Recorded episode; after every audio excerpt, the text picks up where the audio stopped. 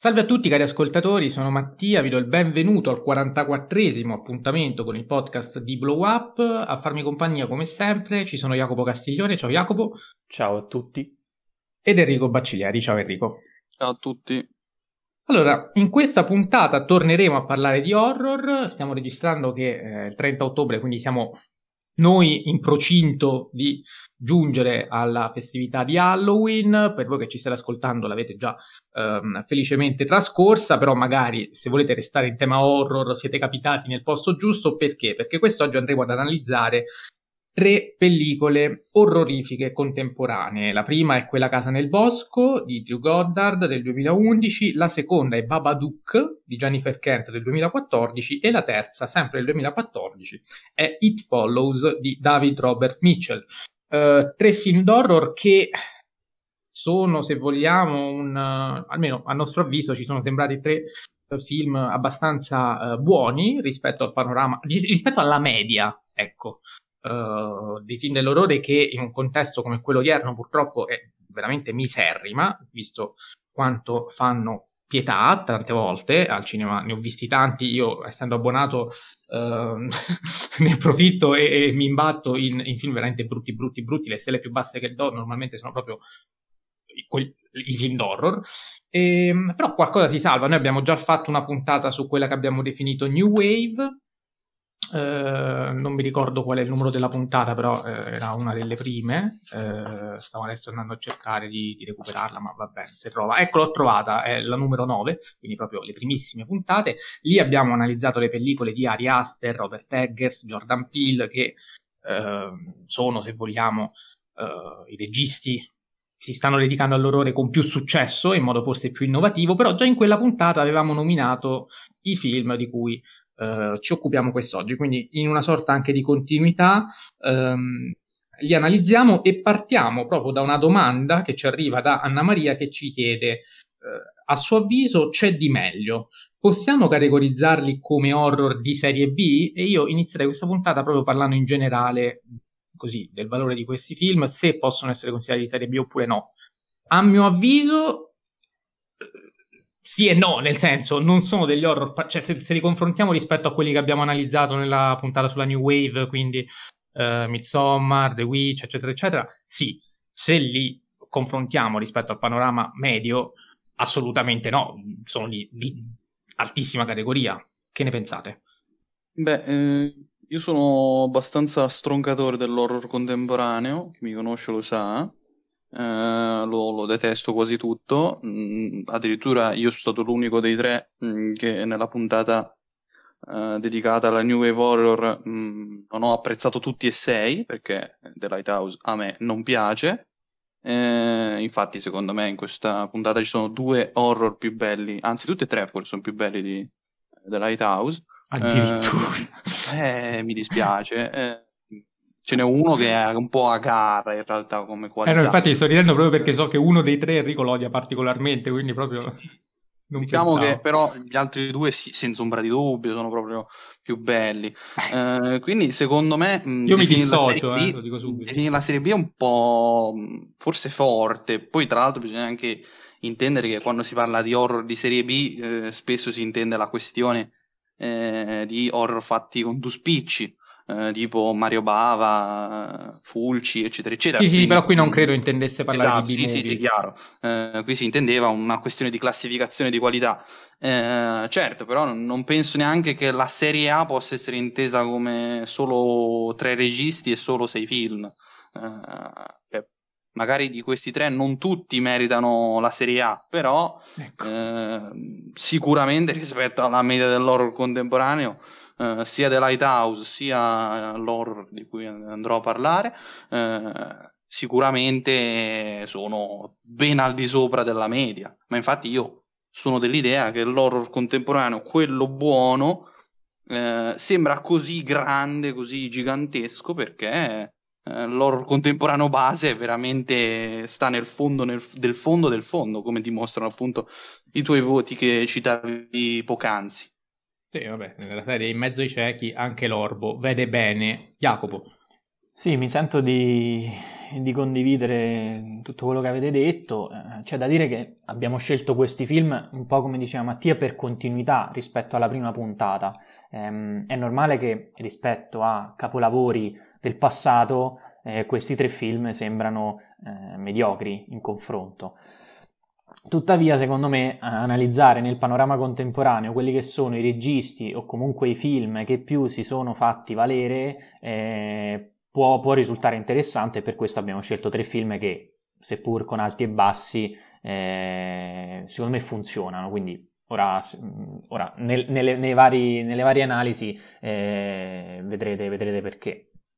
Cominciamo, cominciamo subito con Quella casa nel bosco, Drew Goddard 2011, eh, film che io personalmente ho recuperato eh, soltanto ieri, quindi sono, sono, fresco di visione, l'avevo già visto quando ero piccolo, un film appunto risalente, quindi dieci anni fa, eh, non, non, non, mi ha mai entusiasmato, lo ricordavo eh, sommariamente e sono rimasto ancora una volta un po' così, nel senso mi aspettavo che, avendo nel frattempo con gli anni colmato tutta una serie di lacune sull'horror, che sono ancora da colmare per carità, però avendo recuperato i grandi classici dell'orrore, cogli inevitabilmente molti più riferimenti, sicuramente lampante quello a um, non aprire quella porta, già dalla scena iniziale con il camper in cui si va in questo posto, cioè, in generale gioca tantissimo con, con i cliché eh, dell'orrore questo film, ho nominato uno fra tanti perché ce ne sono veramente tantissimi e magari adesso nel corso anche dell'analisi qualcun altro si divertirà a,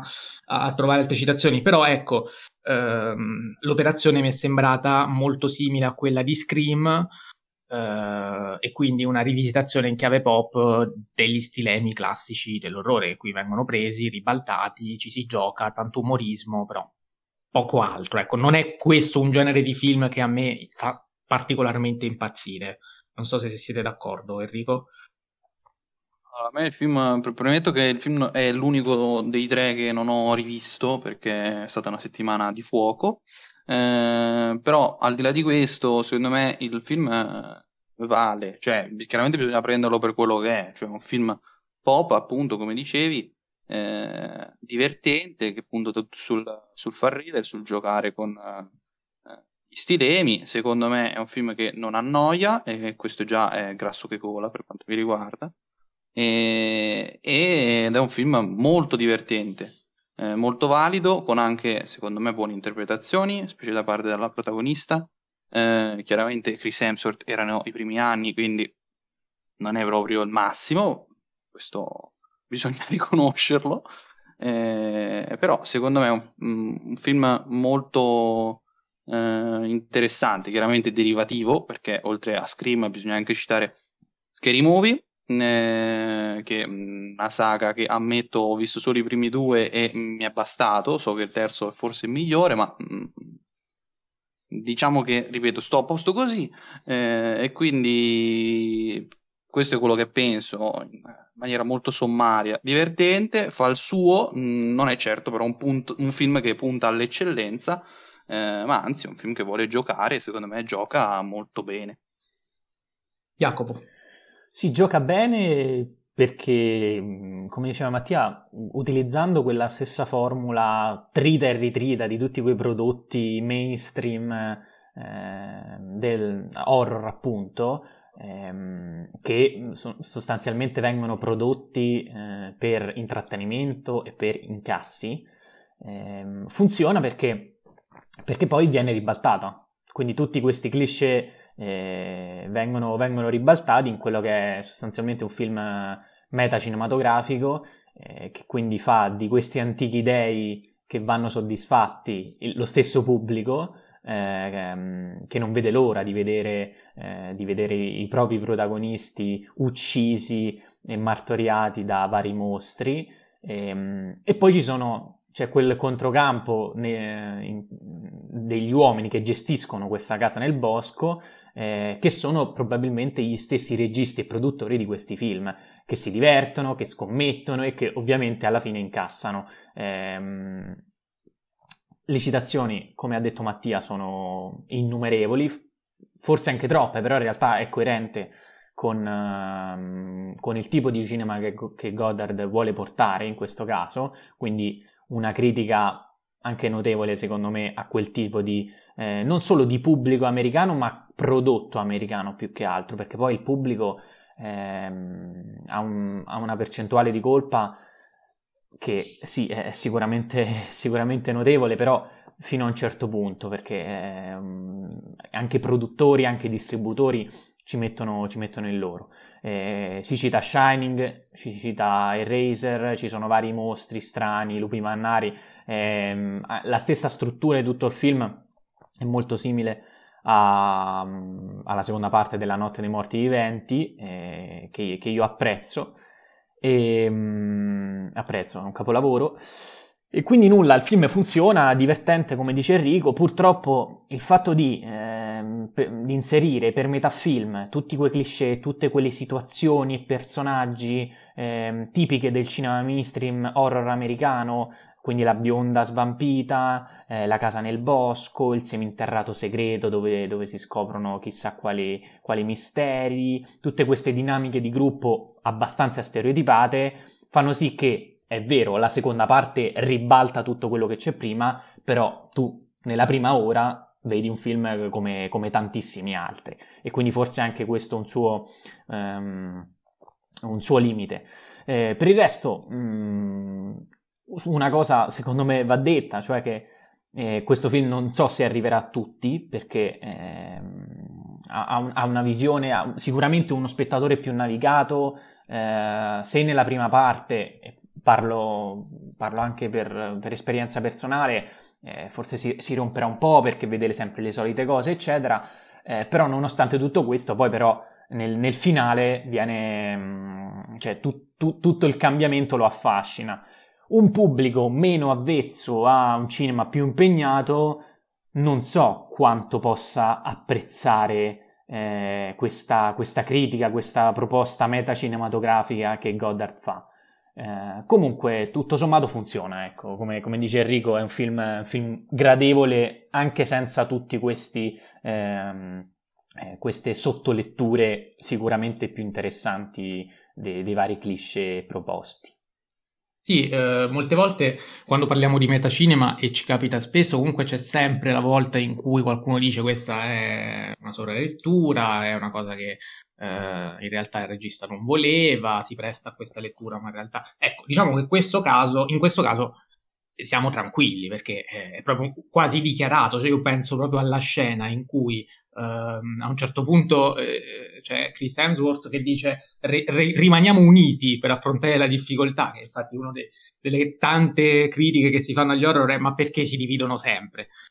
E in quel momento dalla cabina di regia, tac, tastetto, fumetto e subito, eh, no, cambi idea, eh, ti manipoliamo e ti devi dividere perché sennò l'horror non va avanti. Se resti unito e fai delle scelte da persone, chiamiamole normali, consapevoli, eccetera, eccetera, della, da vita reale, ecco, non siamo più nel film horror che piace alla gente. Quindi la necessità di dividersi, che viene sempre criticata, qui ce la servono su un piatto d'argento e ci fanno anche capire da dove nasce. Nasce proprio da un'esigenza narrativa, diegetica del, del film, per, del film d'horror per far scaturire una serie di situazioni negative, chiaramente, perché se le persone restano unite e riescono a sconfiggere il nemico, non c'è il sangue, non c'è l'horror, quindi non ci sarebbe proprio il film.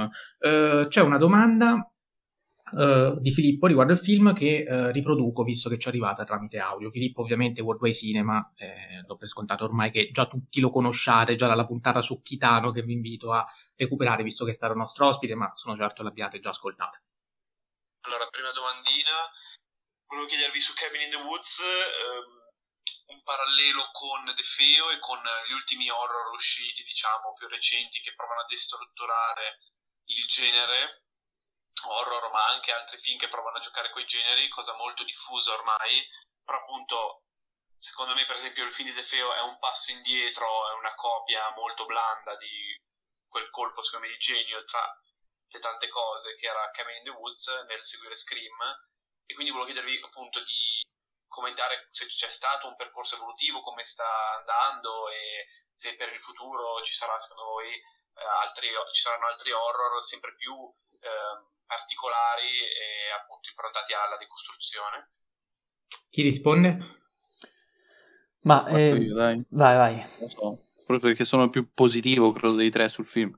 Eh, allora, io purtroppo il film di De Feo non l'ho visto, però secondo me sicuramente ci saranno altri film che comunque giocano con eh, il medium e con la storia del genere, anche perché sappiamo che in generale l'horror è sempre stato un genere che puntava anche a riflettere sul cinema.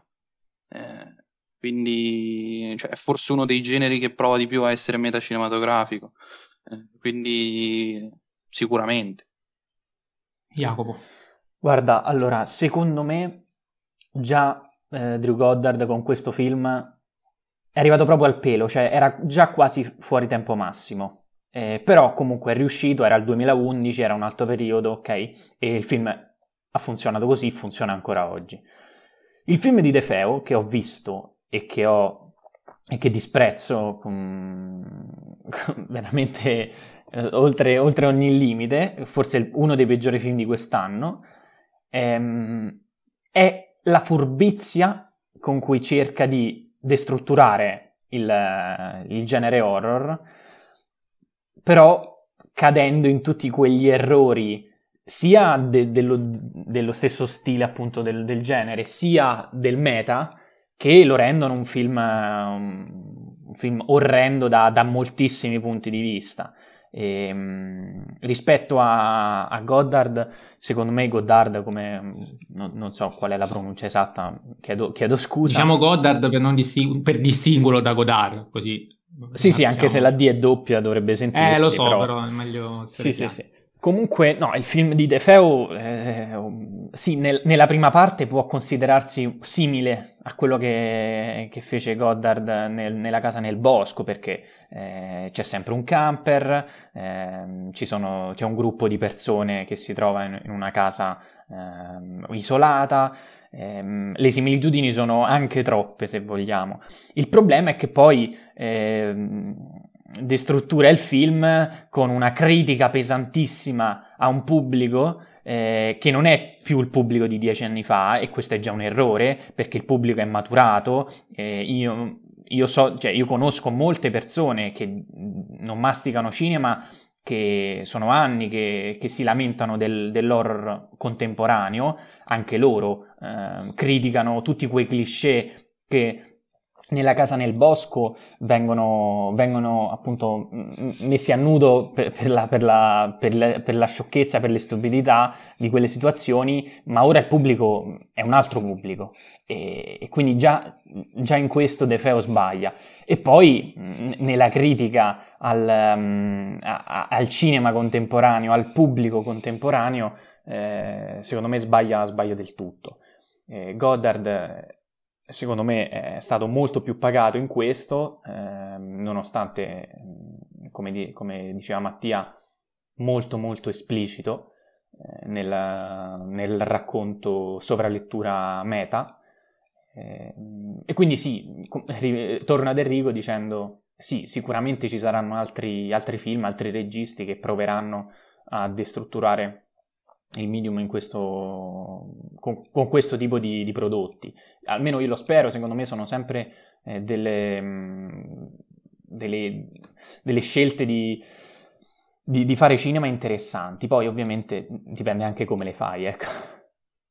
Ma eh, io in realtà il film, neanche a me il film di De Feo è piaciuto, uh, lo dico subito, vabbè, eh, chi mi segue già avrà avuto modo uh, di, vederlo, di leggere le poche righe che scrivo come sempre.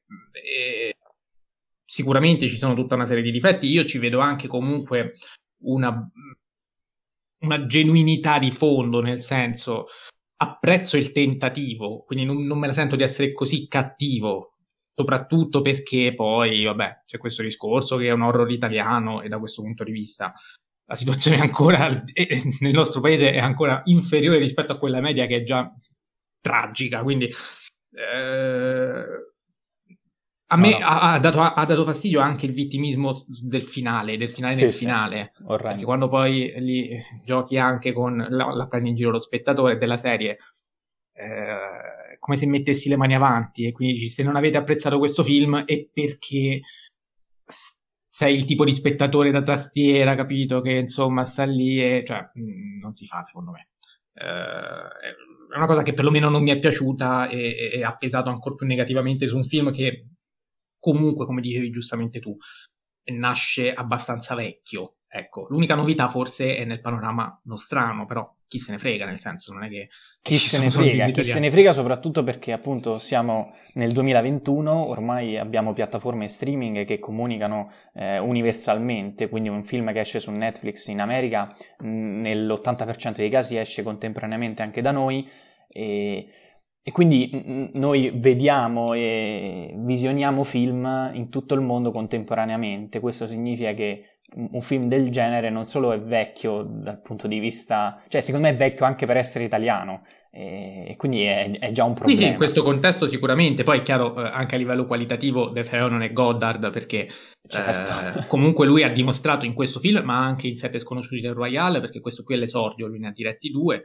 Eh, ha dimostrato comunque di avere anche una buona mano. Eh, per carità, De Feo anche ha fatto un ottimo esordio con The Nest, perlomeno a me è piaciuto e sì, sì, a difenderlo. Concordo. Però anche a livello qualitativo, lì, ecco, sua classico horror story c'è il classico filtro fotografico Netflix che, eh, come, come, si dice in, in, in, in Boris, smarmelliamo tutto. Ecco, cioè, è chiaro che la qualità ne risente. Qui invece, ecco, eh, anche in quella casa nel bosco, comunque c'è una regia che mischia bene anche gli elementi, penso a quello erotico, quello orrorifico, quello comico, in modo molto più eh, convincente, ecco, mm, quindi anche volendo, e, e come dicevi giustamente tu, di dieci anni fa, quindi oggi sarebbe veramente anacronistico, quindi questo è il vero problema forse di De Feo. Comunque, eh, direi che possiamo Uh, se siete d'accordo e se uh, Enrico non ha qualcos'altro da io, aggiungere. Io vai. aggiungo solo una brevissima cosa. Mm, io col film poi sono anche molto positivo perché c'è un cameo di Sigourney Weaver e eh, insomma mi conoscete, sì. soprattutto i fedelissimi. Eh, sapete che Alien è la mia saga preferita, quindi ogni volta che vedo Sigourney Weaver il film mi sta già simpatico. E quindi apprezzerai anche, se non sbaglio, The Meyerowitz Stories, in cui pure lì c'è un cameo di Sigourney Weaver, però, mm, perché ah, anche mi ha ricordato quel film in cui non c'entrava niente, però a un certo punto arrivata interpretava se stessa, guarda caso, quindi... Vabbè, e tra l'altro quel film eh, che è di Baumbach, che eh, amano tutti e odio solo io, e Adriano, il buon collezionista di ombre, non fa... Cioè, non perde occasione per sottolineare questa cosa. Comunque, chiudiamo questa breve parentesi che non c'entra assolutamente niente e e parliamo di Babadook, Babadook, Jennifer Kent 2014. E chi vuole cominciare? Chiedo a voi, facciamo così. Fate voi che... Cominciamo okay. noi perché sa, Enrico è spoiler, è quello più, più negativo, anzi totalmente negativo. Allora, inizio io. Allora, eh, Babadook secondo me funziona come, come, dramma psicologico, più che horror. È un film che, che mette al centro la storia di una madre, una madre che che, che affronta il, diciamo, il, processo di dolore per la perdita di, di, di suo marito e, e questo, diciamo, queste responsabilità colpiscono anche, anche il figlio.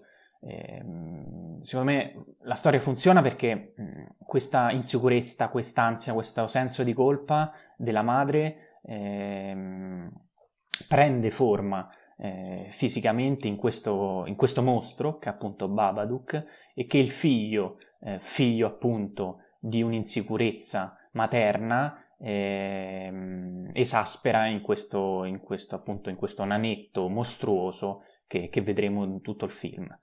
Eh, il film funziona, è un po' un, una sorta di, eh, di presa di consapevolezza dei protagonisti, sia madre che del figlio, eh, ci sono, mh, sicuramente non è un film perfetto, mh, alcune parti sono, forse sono anche comiche, mh, perché non, la, la, follia della madre a un certo punto, eh, quando inizia ad impazzire, a uccidere il cane, eh, diventa quasi, quasi, fuori luogo e, e, no, e, noioso, almeno dal mio punto di vista, perché secondo me non c'era un reale motivo psicologico. Eh, perché eh, alla fine si, si tratta di un, di un, dramma, di un, di un horror psicologico e quindi se, se puntiamo su quello, eh, non, alcune scelte poi diventano, diventano quasi eccessive. Eh, è vero che di horror non ha nulla di originale perché i, alcuni jumpscare abbastanza blandi, ripetitivi, su quello siamo, siamo, siamo d'accordo credo tutti. Eh, tuttavia... No, no, no, certo. Tuttavia, secondo me, il percorso di eh, negazione del problema, mostro, materializzazione del mostro, eh, possessione appunto, eh, e poi eh, aff- diciamo, all'affrontare i propri, i propri demoni, i propri, eh, i propri, peccati e quindi riuscire a, a, a sorpassare quel, quel, senso di colpa, quella perdita, eh, tutto questo, questa, meta- questa, grande metafora del familiare, eh, secondo me è trasmessa in maniera, in maniera buona, ecco, non, non, sono così eh, eccessivamente positivo. Eh, una cosa che forse ha stonato, se non ricordo male, il film purtroppo non l'ho rivisto per, per la puntata, eh, ricordo dei crediti di chiusura in cui mh, si dicevano tutti i personaggi, eccetera, eccetera, ehm, in questo film sono immaginari. Ehm, questa cosa non, non, l'ho capita, anche perché ehm, proprio la, il vero punto, cioè il vero valore aggiunto del film è che ehm, è normale che, che, il mostro non sia mai esistito, eh, ma che quindi sia una persecuzione psicologica della famiglia. E, quindi in realtà tut, tutto quello che succede è più vero del previsto, cioè queste cose succedono spesso eh, nelle, nelle, famiglie, nelle case eh, delle famiglie americane e non solo, eh, perché eh, la perdita di una persona cara, ehm, i sensi di colpa, il non sapere affrontare um, i, i, propri demoni con il figlio, le responsabilità. Quindi que- questi crediti un po' non stonano, secondo me. Però, com- come già detto, eh, il film funziona, non è questo granché. Eh, abbiamo già detto che non stiamo parlando di tre capolavori, eh, però eh, tra, tra i tre forse è il più debole eh, tuttavia è un, film, un film che secondo me merita, merita la visione. Allora, io sono venuto in puntata uh, senza sapere, non, non, abbiamo minimamente parlato in questi giorni di, di questi film. Um, e, e, tra l'altro non, non, questo film l'ho, l'ho, visto qualche mese fa, quindi non posso rispondere a Jacopo sulla questione della frase perché onestamente non me la ricordo, però... Devo controllare un po' abbiamo scelto questo film perché è, è stato osannato dalla critica, perché al, al, momento dell'uscita almeno la critica americana è impazzita per questo film. Anche italiana. Eh, critica italiana anche se pensiamo alle tre stelle Meneghetti. sì, assolutamente. Oh, Meneghetti è uno dei tanti. Cioè sì, sì, sì. No, io non avendo letto tanto non, non mi pronuncio, ecco, non, non, non, non, mi, non, mi, baso su un solo critico per estendere un discorso generale, visto che sono stato giustamente rimproverato per questa cosa che in passato ho fatto e cerco di non ripetere. E, ehm, però se lo dice Enrico mi fido. Eh, però questo qui è un film che tendenzialmente anche sul web ha un clamore clamoroso, viene spesso incensato, piace, ha, ha avuto un successo comunque di pubblico, perlomeno eh, adesso non so se all'uscita, eh, non so quanto abbia fatto al botteghino, però in generale anche non cinefili conoscono Babadook eh, e sono rimasti colpiti in qualche modo da questo film. E quindi ero venuto in puntata temendo di essere un po' quello più freddo, quello più, come sempre, più rognoso. Invece, alla fine mi confronto con Jacopo e Enrico e scopro che eh, va a finire che sono il più positivo. Eh, per quanto, ripeto, a me non sia piaciuto particolarmente e io non capisca fino in fondo questo clamore, a questo punto eh, mi, mi, vorrei provare a cimentare, a difendere questo film. Cioè, Cinemart Life, intanto che c'è scritto e ci hai detto, curioso di sentire parlare su Babadook, non mi è mai piaciuto e ne sento sempre parlare strabene. Quindi oh, anche lui, Daniele, grande siamo, Daniele, siamo più o meno tutti sulla stessa barca. Però ecco, lo difendo e faccio io l'avvocato di Babadook dicendo magari le cose positive, visto che quelle negative poi le esprimerà meglio di me Enrico, ehm, dicendo che ehm, a me una cosa che ha colpito è la rappresentazione del dolore, visto che eh, Babadook penso possa essere eh, proprio l'incarnazione del dolore sia come, come per, per, il suo aspetto, perché lui è questa sorta di, di, di, di mutaforma nero, un po' avvolgente, che eh, se vogliamo può rappresentare bene cinematograficamente una, un sentimento eh, come quello del dolore, se di sentimento si può parlare. Um, almeno nell'ambito psicologico, ecco, mettiamola così, eh, ma lo fa bene soprattutto nel finale, quando, come diceva Jacopo, che giustamente faceva presente la storia del dramma familiare, eccetera, ma quando loro alla fine, e qui facciamo subito lo spoiler, mettono da parte Babadook nello sgabuzzino e convivono con lo sgabuzzino non stanno facendo altro che aver razionalizzato, aver eh, preso coscienza dell'elefante nella stanza e quindi del lutto e quindi del dolore, della loro solitudine, ma hanno deciso di conviverci. Ed è quella la soluzione, perché il film fondamentalmente finisce con un lieto fine, perché loro riescono a convivere con, con Babadook e quindi riescono a convivere con il dolore, ma lo fanno con consapevolezza nell'unico modo possibile che non è l'utopia del andiamo avanti come felici e contenti, ma perché non è questo il senso del film, ma con la consapevolezza che quel dolore rimarrà. Uh, ci sono spesso dei film in cui questo non accade e sembra che il dolore possa essere sconfitto, dimenticato, andare avanti come se mai fosse successo. Questo film invece ti dice che non è possibile e, e quindi secondo me eh, lo fa nel modo giusto e fa una cosa un po' diversa dai classici horror senza senso. Ecco, sicuramente qui un senso c'è e anche a livello visivo secondo me non è tutto sto schifo, anzi, cioè, uh, qualcosa di buono si salva. Per carità, non è esente da difetti, quindi lascio subito la parola ad Enrico che magari meglio di noi può uh, elencarli. Allora, parto dalle cose buone, dai, perché sennò, cioè, sempre voglio fare il cattivo, dai, perché poi alla fine secondo me non se lo merita neanche. Perché comunque film. per te è meglio di The Lighthouse, quindi qualcosa sì, di buono ce l'ha. Ecco. Sì, sì, sì, sì, assolutamente. Però siamo lì, eh, cioè nel senso... Attenzione. Eh, se uno è 5, l'altro è 5 più, cioè nel senso non è che c'è tanta differenza. Ehm, sono entrambi in voti mereghettiani, sono entrambi due pallini della delusione per quanto mi riguarda.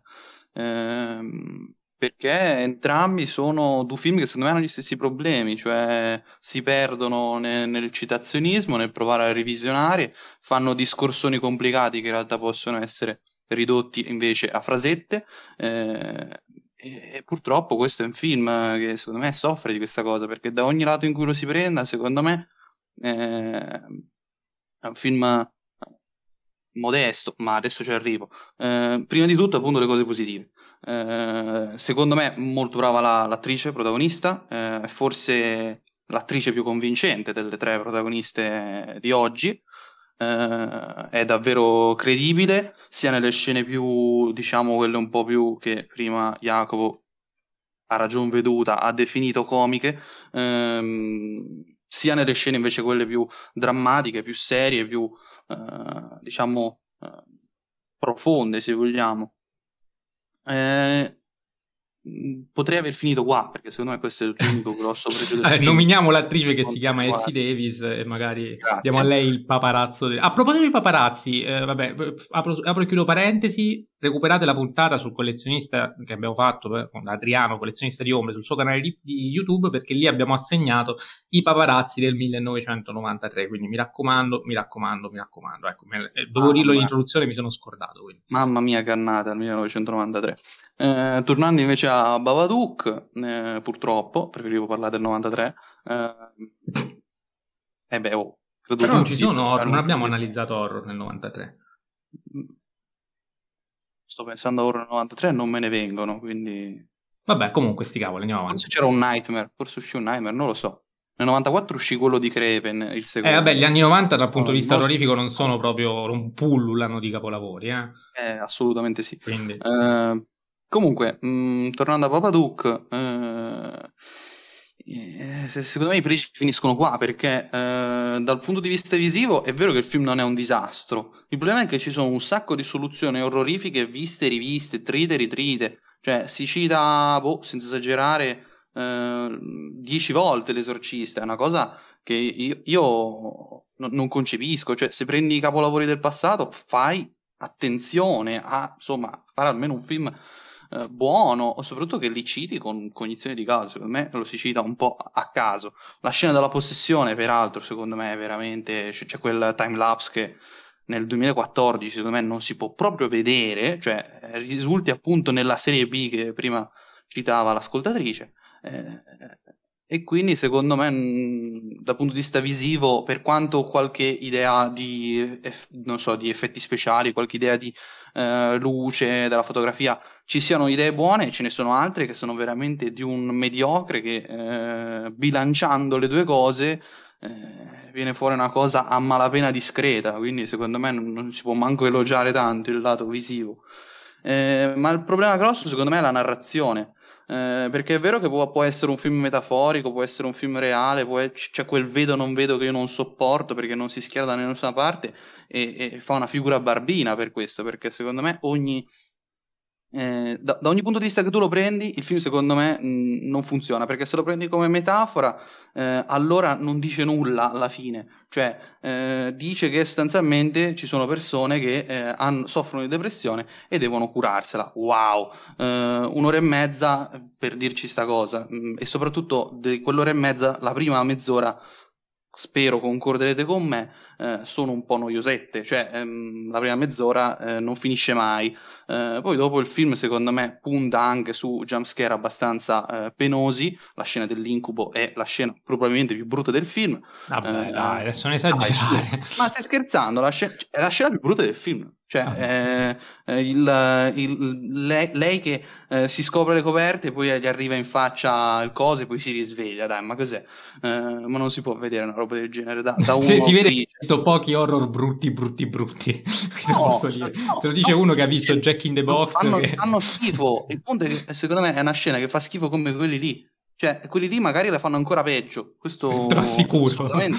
ne do atto. Ma poi io li vedo, gli horror brutti, ne ho visti, mamma mia, eh, sono tremendi. Ma il punto è che quelli sono roba da, da 2, da 2 su 10. Cioè, eh, chiaramente Babadook, come dicevo prima, film da 5, quindi chiaramente ah, ci sono dei pregi maggiori. Ma quella che più di tutte mi dà ragione eh, su questa argomentazione è la stessa Jennifer Kent, che questo film è tratto dal suo cortometraggio, mi sembra del 2005, chiamato Monster. Chi ha uh, il Blu-ray o non so se ci sia anche nel DVD, chi ha il Blu-ray lo può vedere nei contenuti extra. Ragazzi, eh, secondo me il corto è molto più bello perché toglie tutti i difetti tutti i difetti di questo film e li trasforma quasi in punti di forza. Quindi il risultato è che, secondo me, il corto lì è molto più riuscito. Innanzitutto il mostro non è un vedo non vedo abbastanza sterile, ma il mostro lo vedono tutti.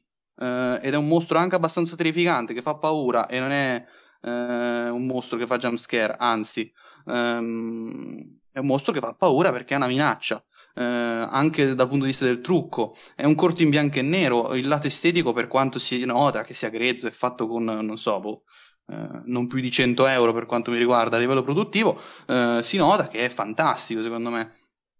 E, ovviamente 100 euro eh, tradotti in soldi australiani che non so manco quali siano. Ehm, comunque, eh, dicevo, il film, eh, il corto secondo me è molto valido anche perché eh, fa paura. Io con Babadook, eh, a parte appunto i jumpscare che eh, ti fanno paura perché eh, sono basati sul rumore, a parte quelli non ho mai provato un'effettiva paura e tensione. E poi altra cosa, secondo me, eh, nel corto il discorso va al punto, non, non, gira attorno per ore e ore e ore e ore. e secondo me condensa in un'ora e mezza, cioè un discorso che viene fatto in un'ora e mezza, lo condensa in dieci minuti. Ora capite bene quindi che il problema della dilatazione eh, temporale del film, specie nella prima mezz'ora, eh, non è che me lo sono inventato, probabilmente proprio eh, Jennifer Kent che ha voluto dilatare inutilmente un corto di dieci minuti veramente carino, veramente riuscito, che secondo me eh, è molto più valido di, di questo film. Jacopo. Sì, allora, eh, volevo prendere la parola per dire un paio di cose. Eh, allora, la prima è che quello che dice, intanto da Enrico mi discosto un po' rispetto a quello che ha detto perché secondo me è anche troppo negativo. Eh, a me il film è piaciuto eh, e pun- metto un punto qui. Eh, sul fatto del cortometraggio, ecco, questa è una cosa, secondo me, un, un, una parentesi che mi piacerebbe eh, analizzare, ovvero quella di tutti quei registi, eh, spesso giovani, spesso che non hanno lungometraggi eh, re- realizzati, insomma, e che si trovano a fare dei cortometraggi interessanti, eh, come è successo con, mh, mm, con, Jennifer Kent, con Monster, come è successo per esempio con il regista di Shazam, Sandberg, eh, quando fece Lights Out, quel corto in cui la luce si, si spegneva e accendeva e poi appariva il mostro che tutti conoscono, come è successo per esempio con Enrico Casarosa, il, um, il regista d'animazione che quest'anno abbiamo visto con Luca.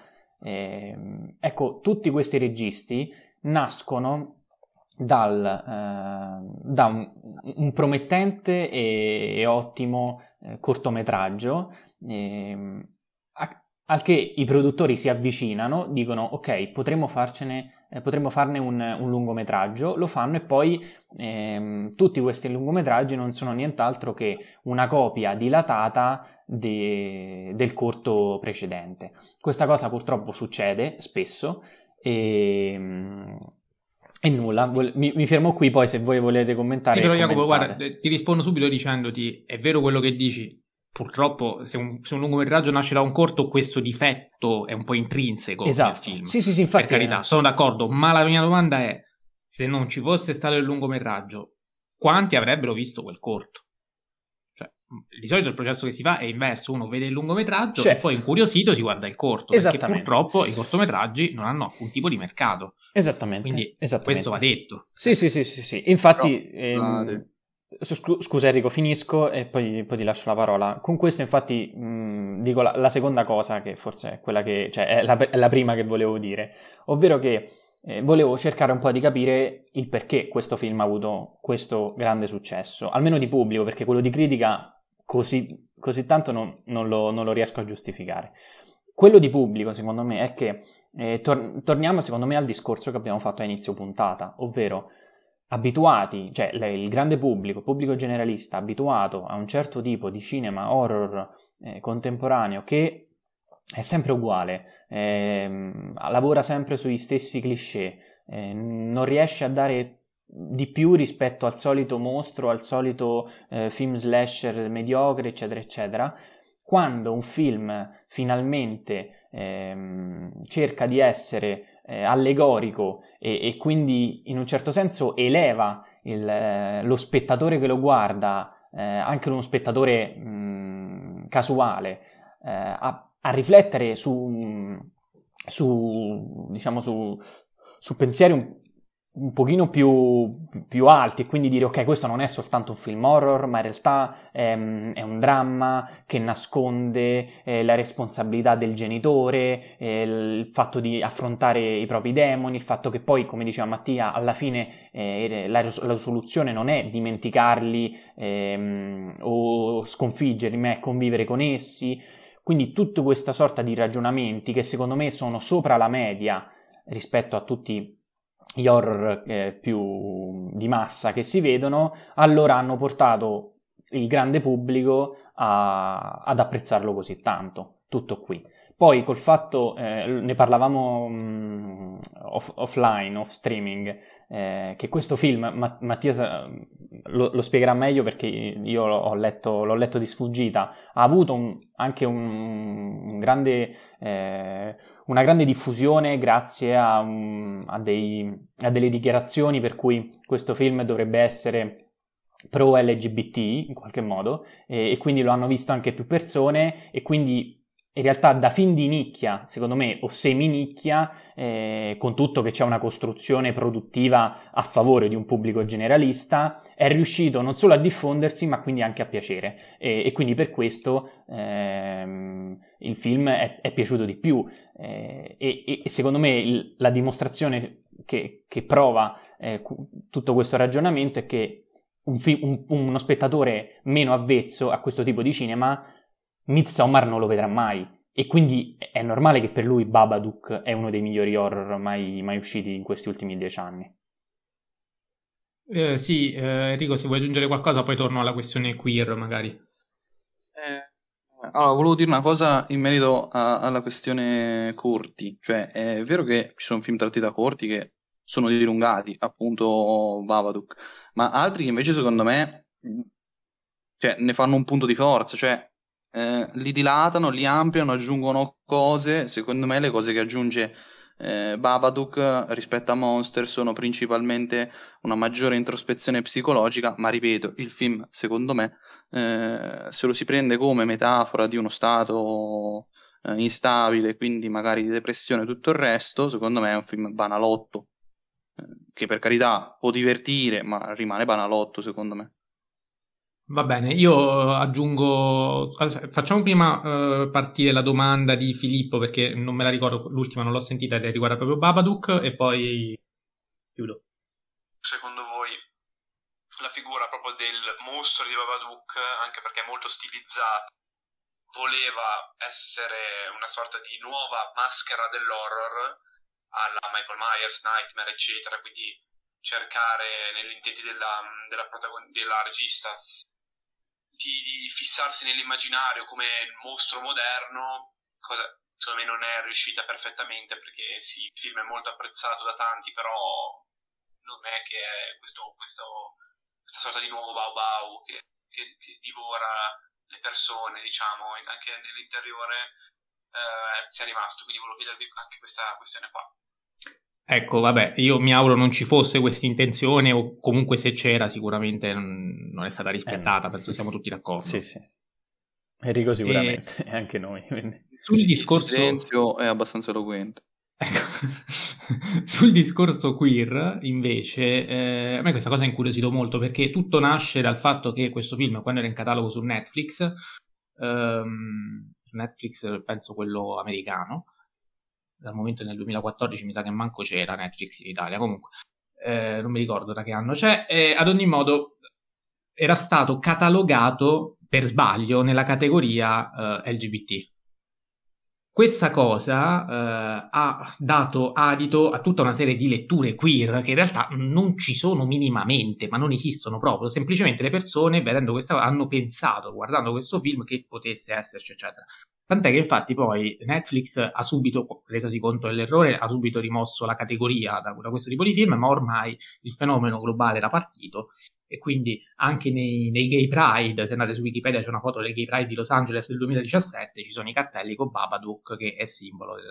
Io non riesco proprio a capire come si possa vedere del queer in questo film, ma questo dimostra anche tante volte quanto le sovraletture, ecco magari quelle, quelle interpretazioni che noi anche eh, siamo i primi a fare, eh, magari sì, possono prestarsi in determinati casi, ma tante volte sono frutto mh, mm, un po' del, dell'immaginazione dello spettatore Però... che vede un po' quello che vuole vedere.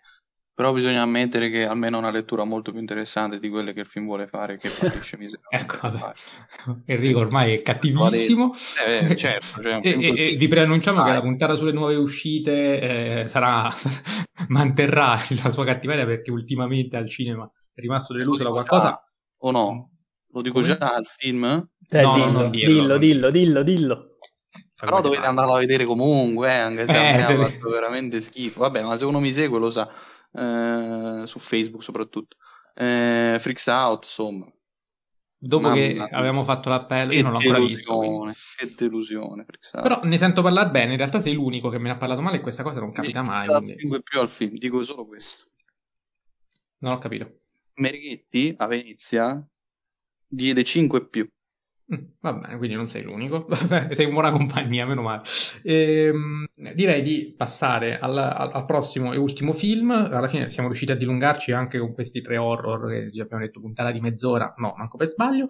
It Follows, David Robert Mitchell 2014. Qui eh, su questo film ci hanno scritto sia Francesco De Gioia che dice che è un piccolo capolavoro, per ambientazioni deve ehm, un po' ad Halloween anche per regia, gli altri due poi sono comunque dei bei film. E poi c'è eh, Cinefila Anonima che ci scrive It Follows, uno degli horror più particolari degli ultimi anni, tra l'altro mette davvero ansia. E eh, io questa volta sono d'accordo con lei, nel senso che eh, rispetto al discorso che facevamo all'inizio, quindi New Wave Horror, ecco, dei tre questo è l'unico che se vogliamo può andarsi ad incanalare in quel tipo di filone lì, perché fa delle cose, è un po' mh, anticonvenzionale nella misura in cui eh, i ritmi anche non sono particolarmente frenetici, non ci sono i soliti cliché, eh, è vero c'è l'Halloween di Carpenter, soprattutto nelle inquadrature, però è un, eh, un, un prendere un classico di riferimento e metterlo al servizio per fare qualcosa di, uh, di diverso. Ecco, comunque uh, è una cosa che sta in piedi, non è particolarmente fastidiosa. Di sicuro non siamo mm, in quel tipo di citazionismo di quella casa nel bosco, Scream e quant'altro abbiamo già detto prima. Quindi è un film che effettivamente mette tanta ansia, mette tanta ansia ed è proprio, se vogliamo, lo specchio di una generazione che vive l'ansia, vive l'ansia anche nel sesso, soprattutto nel sesso, visto il modo in cui la maledizione viene tramandata e vive l'ansia dell'essere osservati. Questa è una cosa che eh, per una generazione che cresce con i social network magari eh, ancora di più, ecco, si, si, fa sentire. È un'ansia nuova questa, è un'ansia che eh, viene cinematograficamente ben rappresentata, quindi sicuramente un film interessante che io personalmente ho apprezzato molto. Enrico so che l'ha visto oggi, quindi lui è, fresis- è freschissimo di visione e eh, sono curioso di sapere cosa ne pensa a riguardo. Di base ammetto già che voi siete più entusiasti di me, però mh, non, di to- non, di molto, ecco. Uh, cioè, eh, per me è un film molto valido, soprattutto è un horror moderno, viva, mh, viva tutto, perché eh, cioè, ehm, Babadook secondo me è un horror veramente vecchissimo. Sì, è molto classico, quello è innegabile. E sono usciti nello stesso anno. Sì. Eh, invece It Follows è, è modernissimo. Infatti, eh, siccome abbiamo fatto il confronto con la, la, New Wave Horror, secondo me è una regia molto vicina a quella di Aster. Ehm, e mh, a sua volta, quindi si rifà a Kubrick, infatti secondo me ti piace molto anche per quello, caro Mattia. In realtà la prima eh, visione non mi era piaciuto troppo, l'ho rivalutato alla seconda. Eh. Meno male. Eh, tra l'altro è un film che secondo me eh, parla di due cose, innanzitutto delle malattie sessualmente trasmissibili eh, e eh, del, anche paradossalmente riesce a parlare della nostra pandemia eh, e della paranoia e degli effetti che ha avuto sulle persone.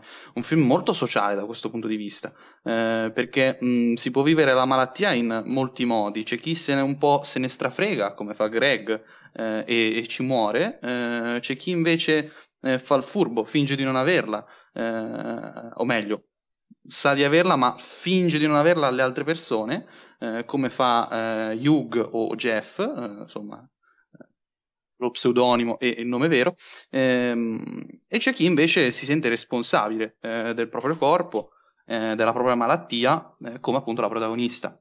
È un film secondo me molto valido dal punto di vista registico, è vero che cita Halloween ed è vero che secondo me un film che proprio lavora sullo spazio, sul, uh, sui corpi anche, giustamente si parla di sesso, quindi ci mancherebbe, uh, e lavora molto, secondo me, su una questione, ed è qui che soprattutto secondo me è moderno, sulla questione che finalmente gli amici ci credono, che è una cosa paranormale. Non, cioè, son, paradossalmente l'unico che non ci crede è uno, quando di solito negli horror classici eh, era solo il povero stronzo che eh, ci credeva, si sentiva imparanoiato e tutti dicevano ah non ci credo, eh, roba figlia eh, degli anni Ottanta e quindi il fatto che questo film si distacchi dagli anni Ottanta me lo fa star simpaticissimo. Uh, visto che ormai gli anni 80, mi dispiace dirlo, hanno un po' rotto i coglioni, uh, con tutto il rispetto per Stranger Things e tante altre cose che a me personalmente piacciono pure, uh, però hanno un po' rotto. Ehm, e quindi secondo me è un film molto valido. Paragonato appunto con eh, la pandemia, è interessante notare che eh, c'è chi appunto eh, al Covid non ci crede, di fatti, eh, e poi se lo, se lo piglia e, ed è pure forte, come appunto succede a Greg. Ehm, c'è chi invece ehm, si de- decide di stare distaccato, di non, di non, vivere col proprio partner, proprio perché ha paura di eh, passare la, la, la, malattia. Quindi eh, è un film davvero sorprendente da questo punto di vista. Ehm, se devo trovargli un due difetti, secondo me, eh, la lunghezza. Ammetto che forse un'ora e quaranta è un po' troppo, eh, ma questo perché il film dilata molto i tempi, a volte secondo me riuscendoci alla stragrande, altre volte molto meno, eh, e poi eh, il secondo difetto, ehm, secondo il mio modesto parere, è che ci sono alcune scene un po' troppo eh, manieristiche. Eh, penso ad esempio alle due o tre sequenze che ci sono in tutto il film, eh, di, quella, di quell'inquadratura a 360 eh, gradi ripetuta per più volte, eh, che fa un giro sostanzialmente su se stesso. penso che quelle panoramiche siano un po' eccessive soprattutto alla lunga nel corso del film, perché viene fatta appunto più volte, sono ridondanti. Certo, danno quel senso di paranoia, eh, appunto di un pedinatore che eh, non si sa manco il sesso, quindi in questo senso il titolo eh, in inglese eh, va mantenuto perché It è molto più eh, giusto rispetto al eh, nostro italiano che è un po' più... lui ti segue da più un senso di lui come maschio, invece... Eh, Beh, però ci sarebbe il ti segue, punto. Vero, però eh, secondo me il, la lingua inglese in questo senso è molto più efficace, perché certo, comunque certo. it dà il senso proprio di un qualcosa. Per una volta non hanno neanche aggiunto il sottotitolo, quindi siamo è contenti. È vero, è vero, è vero. Quindi bravissimi titolisti italiani che per una volta ci hanno preso. Uh, quindi... Bravissimi titolisti italiani che per una volta non hanno lavorato praticamente. È eh, ma anche quello è il loro lavoro, lavoro. visto che quando, quando, quando, lavorano fanno danni, è meglio che non lavorino. Eh, detto questo, ehm, passo la parola a voi che so che siete anche più entusiasti di me e io già lo sono. No, parecchio. no, ma io sono assolutamente d'accordo con te anche sui difetti, quindi non aggiungo proprio niente, Jacopo. No, io aggiungo un paio di cose. Allora, intanto Hit, oltre ad essere eh, cioè a, a, non, a, non, dare sì It Follows vabbè It no, eh no, è un altro film. No dico la, la, proprio la parola ah, It. sì, la cosa, okay, oltre, a, oltre, a, non essere esatto oltre a non essere ehm, cioè a, non rappresentare né, né, un maschio né una femmina poi cioè, il riferimento a non lo so alla cosa di Carpenter ma anche all'It di King semplicemente è, è palese e quindi anche un modo per per ritornare a, quelle, a, quegli horror classici che, che se, se, senza di cui questo non, non, sarebbe mai esistito probabilmente. E, ehm, allora no, il film, il film per me è un, veramente un grande film, eh, è vero che si distacca negli anni Ottanta per come riesce a, a, a, rinnovare il suo modo di essere horror e, e, come riesce a parlare alla modernità, però la colonna sonora è, è anni Ottanta allo stato puro, ehm, anche lo stile registico, nonostante, eh, nonostante abbia delle trovate interessanti anche nuove, eh, è abbastanza legato a quel tipo di horror classico. Ma a parte questo, il film eh, funziona perché rappresenta, oltre a quella trasmissione di, di malattie sessualmente trasmissibili che, che, ci dava Enrico, ma proprio una rappresentazione di, di, di un'epoca, di un, anzi no, più che di un'epoca, di... Ehm, di un'adolescenza, di, di, un'adolescenza, quindi di un periodo eh, particolare delle, delle persone, di, in questo caso dei ragazzi, che con il sesso hanno un rapporto eh, strano, quindi eh, c'è il sesso non protetto ehm, e quindi il senso di colpa di averlo fatto con persone che non conosci, e quindi questo rapporto tra uh, adolescenti e sesso viene rappresentato in maniera mh, mm, egregia, secondo me funziona, funziona veramente alla grande e, ehm, e, quindi tutta questa responsabilità dei rapporti sessuali, della, della donna soprattutto, ehm, viene, messa, viene, messa, in scena in maniera, eh, in maniera, perfetta anche perché poi questo senso di colpa, eh, questi dubbi vengono palesati dal, da Hit appunto, dal, da, dal, dalle, da queste persone che ti, eh, da questa persona, se vogliamo, che cambia sempre sembianze, e ora ci arrivo, eh, che, ti, che, ti, insegue. E, ehm, pa- parliamo appunto di, que- di, queste presenze, perché eh, anche qui secondo me c'è un discorso interessante perché eh, queste presenze prendono i tratti di varie persone e, e questo è un altro dei punti di forza del film perché ehm, ci sono, spesso ci sono questi personaggi spaventosi, anzi non troppo spaventosi, che però sono, eh, sono in contrasto con, i, con, il luogo in cui si trovano, no? eh, la vecchietta con il camice da ospedale in una scuola è l'esempio, l'esempio più eclatante. E, e, poi queste sembianze che nel finale, nel prefinale forse è meglio, eh, nonostante i, ragazzi si organizzino, no? e, um, un ulteriore elemento che poi sconvolge la protagonista sono le sembianze del padre. Eh, de, della, della, ragazza. Eh, quindi è un film che secondo me riesce a giocare anche con questo, con questo escamotage. Eh, sicuramente, come avete detto voi, non è un film perfetto, forse le, il, difetto più grande è la, la ripetizione di, di, di, stesse situazioni che, e che quindi diventa poi troppo lungo e quindi sì, forse un'ora e 40 sono troppi, anche se secondo me in, non sono troppe come, come minutaggio, ma più com, come viene gestito questo minutaggio. E, ehm, leggendo la recensione di, di Mattia, eh, che mi sono scritto, perché volevo dire una cosa a riguardo, perché, perché, mi è venuta in mente una cosa a riguardo, ovvero che l'introspezione, tu hai scritto, cito, l'introspezione psicologica dei protagonisti è abbastanza superficiale, vero, nel senso questa è una cosa che, che, che può essere vera assolutamente, e, e, la pressoché totale indifferenza degli adulti alle orrifiche vicende lascia perplessi. Ecco, secondo me questa è vero che dal punto di vista concreto nel film può sembrare un, un errore, però minimizzare al massimo la presenza degli adulti nel racconto, secondo me, ancora di più simboleggia quel mancato supporto genitoriale e, mm, in tutta quelle, mm, quell'educazione sessuale dei figli, appunto, eh, che viene messa, mm, messa in scena con, con, tutto il film sostanzialmente, quindi con questi rapporti eh, con gente sconosciuta, eccetera, eccetera. Quindi il fatto di eh, non mostrare i genitori quasi mai, secondo me è ancora più un punto di forza e un messaggio ulteriore al, a, alla società che viene rappresentata nel film. Poi è un film di atmosfere, questo già l'avete detto, funziona, funziona per come è diretto, per, come, per le musiche, e, e quindi è, è, il film più bello secondo me dei tre, senza dubbio.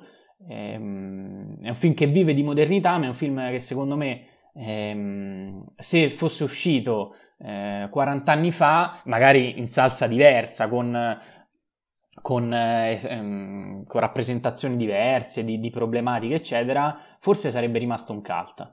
Eh, perché Vabbè, c'è, c'è, c'è, tutto il tempo per diventare. Sì, sì, sì, eh, è vero, è vero. Però eh, siamo in un momento storico in cui se i personaggi non sono iconici e non sono psicologicamente. cioè non, se non c'è un'introspezione psicologica particolare, ehm, tosta, pesante, approfondita, eh, spesso il film viene messo da parte. E questo è un errore, secondo me.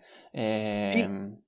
Sì, sì, sì, sì, scusa se ti interrompo, ma infatti il pregio più grande del film il pregio più grande del film è il fatto che non si parla della cazzo di origine del male. Quindi nessuno sa nulla del, di, di sto hit.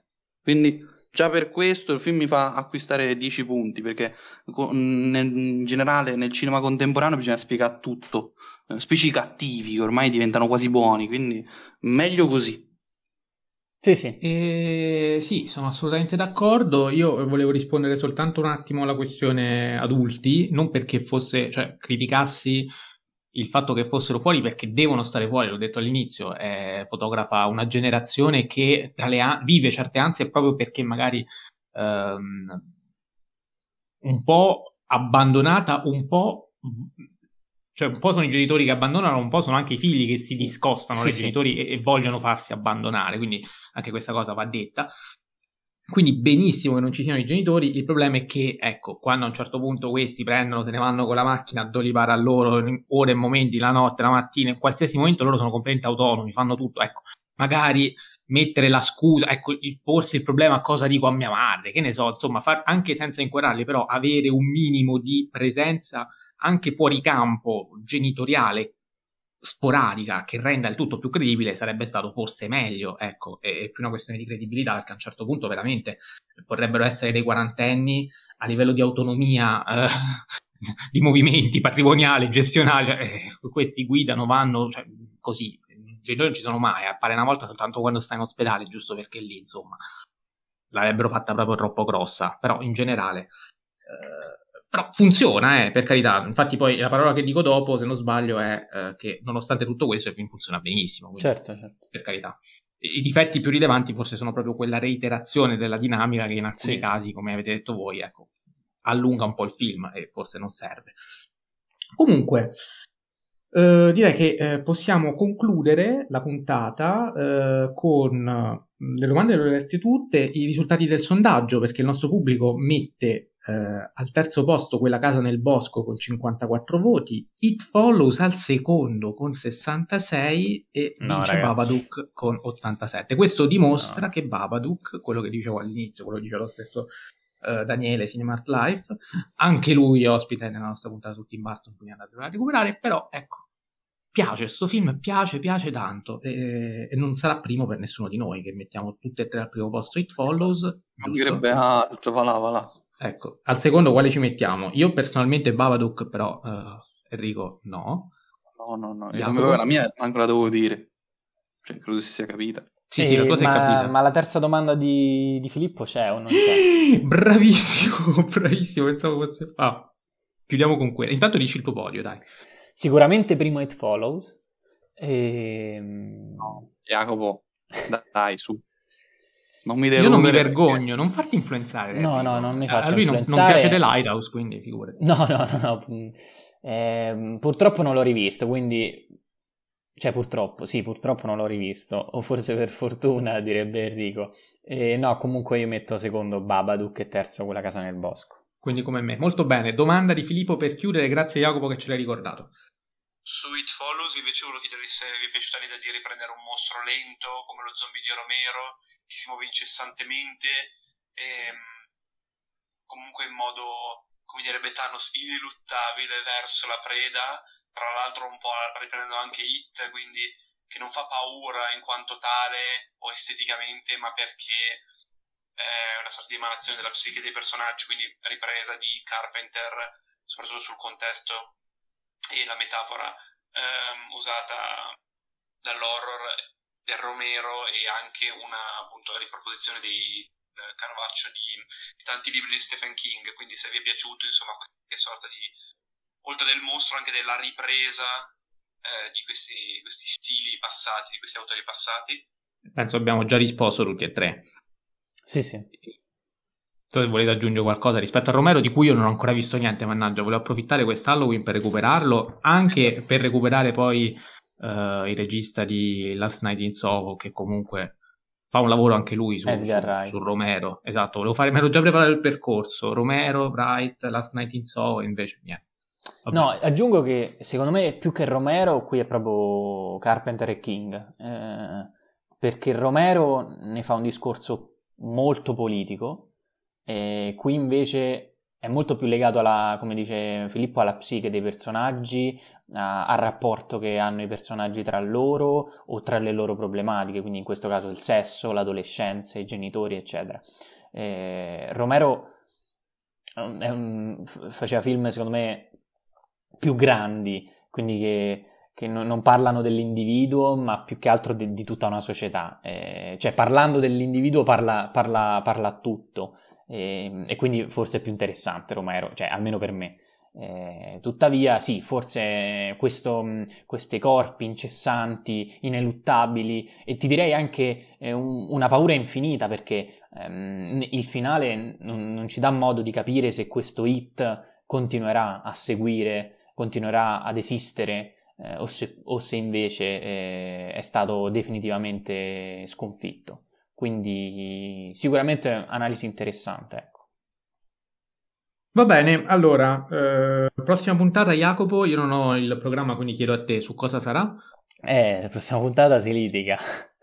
MCU. MCU, ragazzi. Ah, MCU. Oh, attenzione, quindi no, è arrivato finalmente il momento. La puntata che ci diamo da... Allora, sono, sono mesi che, che, che, che, dicevamo che dovevamo assolutamente parlare del Marvel Cinematic Universe perché, cioè, a, a prescindere, che piaccia o meno, ha segnato gli ultimi dieci anni del cinema contemporaneo, soprattutto a livello produttivo ma facciamo in tempo a vedere Eternals quando esce il 3? E, e appunto, e prima di iniziare con questa nuova fase, che è la fase 4, è vero che è uscito ehm, Black Widow e Shang-Chi, eh, che non vi consigliamo, ehm, no, sto scherzando o no? Vabbè, Black Widow ci sta, Shang-Chi no, ragazzi. Per me, ness- dai, io non ho visto Shang-Chi, ma Black ma Widow... Pure per me Black Widow è insufficiente, okay. però ci sta che possa piacere. E quindi prima di, no. prima di, iniziare questa fase 4 con un film, speriamo buono, di Chloe Zhao, quindi Gli Eterni, eh, ma... che uscirà il 3 novembre,